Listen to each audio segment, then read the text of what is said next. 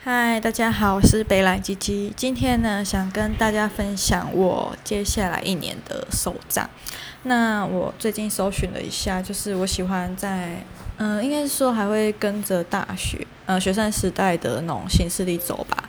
就是如果我们行事历的话，通常不都是以整年算嘛？例如二零二一年行事历，二零二零年行事历这样子，对吧？那嗯，就是习惯的关系，我就是很喜欢。从每年的七月到隔年的六月这样子算一年，就有点像是那种学生时期的，嗯，那种学年制吧。那就七月接下来不就是上学期开学期间嘛，所以我就是会从暑假开始算，然后算到隔年放暑假之前。那我今天要介绍的呢，就是张爱玲的百年诞辰的，嗯，就是万万年手账。那嗯、这本其实还蛮漂亮的。那我个人自己也蛮喜欢张爱玲的，就是从国高中的时候吧，太早熟，对不对？就是很喜欢看张爱玲的书。那我觉得我那时候会喜欢看张爱玲，其实有一部分受高一的国文老师影响，因为她真的长得就是很有个性啊，就是长得很像张爱玲。就是大家应该会最印象深刻，就是张爱玲在国文课本里面有一个。呃，就是双手叉腰，然后抬头望天的那种很很傲娇的姿态吧。那我觉得我高一的国文老师就是长得像那样，对，没有没有要骂他的意思，就是很正，但但但但，对，嗯嗯，就是他下午的时候那个妆都会有点脱粉。那因为我高一的时候都坐教室的第一排，所以每次会看很清楚，而且刚好又是正中间，所以他有时候他的。粉笔会会飞下来，那时候我就跟我同学讲说，开玩笑讲说，哦，那是老师脸上的妆的那个粉饼的粉掉下来，这样子超靠腰的。对，那我这次买的张爱玲百年诞辰手账呢，其实这是去年的活动了。如果大家有印象的话，应该会发现去年皇冠出品了蛮多，呃，出版了蛮多，就是张爱玲的插画版的书籍吧。就是以前他出了什么什么华丽园啊，那个赤地之恋啊，然后哎，赤地之城还是赤地之恋，忘记啊，青青城之恋，还有一个是赤地什么的。那还有什么小团圆之类，几乎他所有的书都是有在翻新过一次，就是有出那种百年诞辰纪念版，我觉得画的蛮好看的，而且就是用白底，那就加一点点，要么黑要么红，来作为修饰的颜色，让整个版面更简洁，我觉得很漂亮，很复古，就是很有复刻的味道。那那一系列我真的都蛮喜欢的，但因为钱有点多，所以嗯，我就是没有买。反正我从前到现在看过的所有的张爱玲的书都是在图。图书馆借的都没有买过这样子，这样是是算是一个没有很狂热的粉丝啊。好，不管，然后嗯，最近在搜寻的时候就意外收到，嗯，应该说意外发现吧。我不知道他去年也有，就是皇冠也出了这一个手账，那他那时候还有上啧啧募资，所以我今天就是想要来跟大家分享我买了这一本手账后的嗯一些心得好了。首先呢，它就是一本手账，它外面还有一个纸盒装，那纸盒的话就是华丽苍凉这样子。那它这上面的嗯印刷是用烫金的，可是它的烫金不是像那种喜饼很华丽很亮，就是光泽感很强的烫金，它是有点。好像经过一点时间的烫金吧，就有点像是你今天买了一个铜制的饰品，那它经过一段时间之后，慢慢变得没有那么有光泽，然后有点雾面雾面的感觉，就有点像是这个纸盒上面的，嗯、的感知感。那我今天原本要发另外一则现实靠要说，其实也没有靠压，只是要讽刺的笑，就说哦，这华丽与苍凉书盒啊，就是上面有烫金，可是这样子左右这边。闪的时候，它也没有全部都会反光，诶，就真的是很苍凉，就是好像有种要亮不亮的感觉。但我觉得还蛮蛮有质感的啦，它上面画的画是我喜欢的那种，嗯、风格。好，那再来就是里面那本手账。先说先说那个手账外形，它就是用那种装帧的感觉，装帧就是它，呃，没有一个很完整的书籍这样子，脊是脊髓的脊，那它的书籍就是涂胶，那就用那种，因为它里面就是好几个小册子，然后用手工线缝之后再装帧起来，所以它的背面就涂了胶以外，上面还可以看到很明显的胭脂红的色线这样子。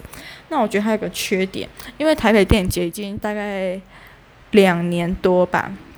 去年跟前年，他的台北电影节的影展手册呢，他的书籍就是也是用这种装帧的方式，但我觉得台北电影节装帧的更好。为什么呢？因为我拿到这一本，就是他在涂胶的时候，他那个线装完，他要粘起来的话，他应该要把一些线头藏好一点吧。结果我这个线头是到处横生诶，就跟植物到处乱长一样诶。不知道为什么看了，我不知道是故意还是就是。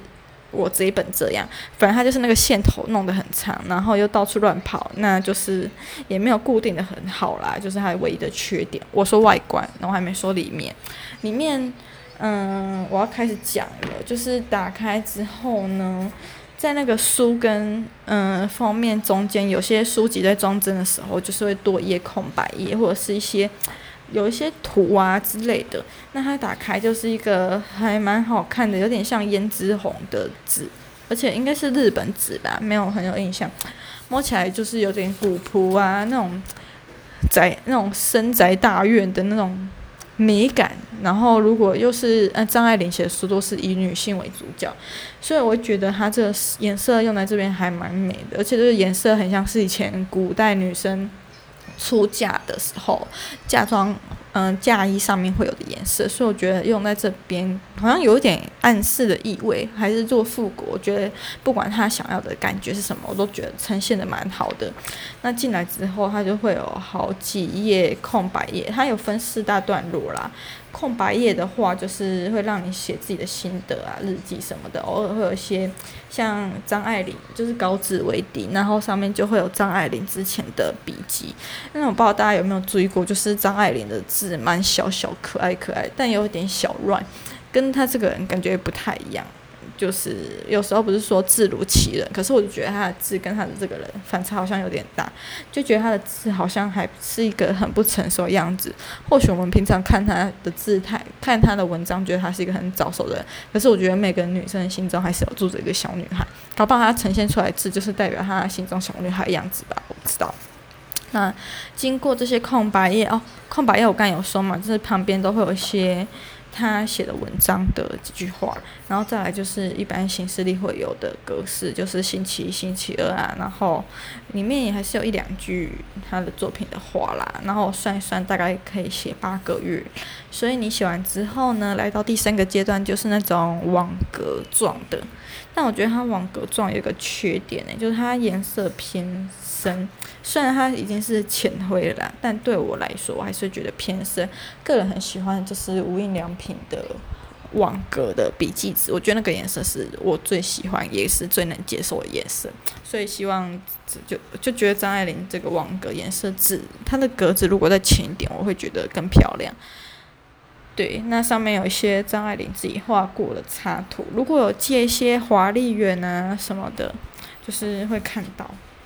然后，一二三四，到第四个部分的话，又是空白页。对，但它空白页之后呢，就真的是很大部分，嗯。哦，刚才我妈在叫，然后经过网格状呢，又来到第四部分。那它这边的部，嗯，也是大量的空白页。可它这里的空白页呢，就没有，我看一下，应该是，就真的是全空白，不会像第一个 part 的空白一样。第一个 part 的空白呢，就是还会有几一些它他写的段落什么的。但第四部分空白就真的是全空白。那。也没什么他画的插图，这样就有点像可以让你自由的写字。因为我自己以我自己一个张爱玲粉来看，我会觉得，嗯，以我自己一个张爱玲粉来看，我会觉得前面虽然有空白页，但因为它的边边啊，或者是有些篇幅是有他自己写过的文章的段落，或者是仿照他那个手写字的。嗯，片段，所以我会觉得好像写的自己的字在上面会有点浪费。你看自己写的日记，再看看旁边就是张爱玲的文章，你不会觉得很惭愧吗？对吧？那所以我应该是不会写了。那如果是放票根，可能就还可以啊，画个插图好了。反正有些张爱玲画的图也没有多好看，那我就可以在上面画画啦。诶，这样讲会不会太靠北啊？哦，然后讲一个。我已经嗯讲一个小插曲，也不是小插曲，就是我今天在拆封检查的时候，我发现其中一页行事历就是一二星期一、一二三四五那边，就是上面夹了一只死掉的蚂蚁。然后我原本想说，靠，这应该是可以退货的吧？但因为我从以前到现在网购，好像只有有一次淘宝退货吧，一两次淘宝退货，其他都没有退货过。我觉得台湾退货真的很麻烦，不会像嗯、在中国买淘宝要退货是一件很方便的事情这样子，所以我就想我算了。而且其实我今天在其中一页不是找到一只压扁的死蚂蚁嘛？它就我把它抠掉后，它还有一部分的身体连在上面，我就想到了红玫瑰与白玫瑰耶。这样我是是有资格讲我是张爱玲的资深粉丝啊。就是她的红玫瑰与白玫瑰里面不是有一段大家最广为人知的段落嘛？讲到这个，它里面刚好有，我来朗读给大家听。取了红玫瑰，久而久之，红的变成墙上的一抹蚊子血，白的还是床前明月光。大家听到这里有没有觉得发现了什么事情呢？有吧？我的张爱玲《百年诞辰行事历》里面也有一个蚊子尸体，就像是她红玫瑰里面讲的，红的变成了墙上的一抹蚊子血。然后我的纸啊，周围的纸真的就是床前明月光诶，看，所以讲到这里，大家不觉得？我不知道压死蚂蚁是不是他故意的诶，忽然觉得他应该是故意压一只死蚂蚁在那边。像我这样聪慧的人呢，就是会有一些体悟。但如果是一些可能没有那么嗯，应该说没有那么有慧根的人，可能就会觉得是瑕疵品，可能就会退换货吧。好啦，幸好博客来遇到我，好不好？嗯，没有啦，今天就是想跟大家分享这件事情。但其实原本要靠背工作，啊，顺便讲一讲好了。反正就是呢，我最近觉得我。我防红之后，不是工作效率变很好嘛？就是不用人家催啊，就早上上班的时候在嗯工作群组讲我今天要预计做什么事，然后下班的时候讲一下进度，就打卡下班这样子。我觉得这样子我自由度蛮高，也不会有人来过问。那我自己也会控制好进度，就觉得自己做的效率蛮好的，就觉而且就是少了很多化妆时间什么的。我从礼拜上礼拜天嘛，上上礼拜天从台北回到高雄之后，我到现在。都还没穿过内衣，然后也没有会，也都没有化妆。有啦，后天要面试了，就是会化妆一下这样子。对，然后今天我另外一个同事跟我主管刚好开完会后，就跟我说，我们主管说，从今天开始，我们下班的时候要说，我们就是要写得更详细，在工作群组说，例如我今天写了三篇文章，然后什么时候，例如今天。处理了五样事情之类的，就是要一个数据化呈现。我就觉得忽然有种被情绪勒索绑架的感觉，就是好像有种不被信任啊什么的，就觉得 Kimochi 越来越来越差，然后效率整个效率就觉得就觉得很不想要做事，对。好啦，反正就是给可能身为主管的各位听众指导一下，就是有时候你信任别人，别人搞不好会因为你的信任，所以工作效率很高。当你开始怀疑别人的时候呢，应该说，当你开始要求，或者是有些好，这算也没有很不合理，但我就是不喜欢这样子，所以我会觉得 Kimochi 很差，就不是很想做事。然后做完觉得好像还可以的样子，我就想要开始做自己的事情，或者是提到。去休息这样子，这样是没有很好吧？我反而觉得前面不过问更好吧，对吧？对吧？所以就是给大家一个嗯，管理下属吗？这样讲的方针吧。对，啊，反正今天就是要讲这个，然后呢，就是嗯，我要讲什么？哦，对了，反正我今天在我自己 IG 小帐显示发了这个行事历之后呢，我香港朋友就杀到了，超喜欢，我就传博客链接，博客来的链接给他，而且我发现还可以到店取货，诶，怎么那么方便？而且现在他一本打七九折，换算下来大概六百块，然后加什么香港到店取货运费两百一，刚好就是他差不多快七，嗯。六七八，就七百，我再多一点点，就加了台湾，就等于买一本原价的行事历，然后加台湾的运费，这样子，我觉得也是蛮划算的啦。对，那链接我应该是会贴在下面给大家参考，这样子。那大家如果有兴趣的话，就是可以去看看。那顺便讲另外一件事情好了，哦，好多个顺便哦，因为我人真的是太好了。就是我今天有帮我香港的朋友找，那我发现淘宝上面有人在卖，可是我我觉得钱太贵，完全不值得，已经超过它的原价了，所以我觉得应该要抵制一下吧，是可以不用买啦。对，那今天想要分享的东西大概就是这样子，嗯哼。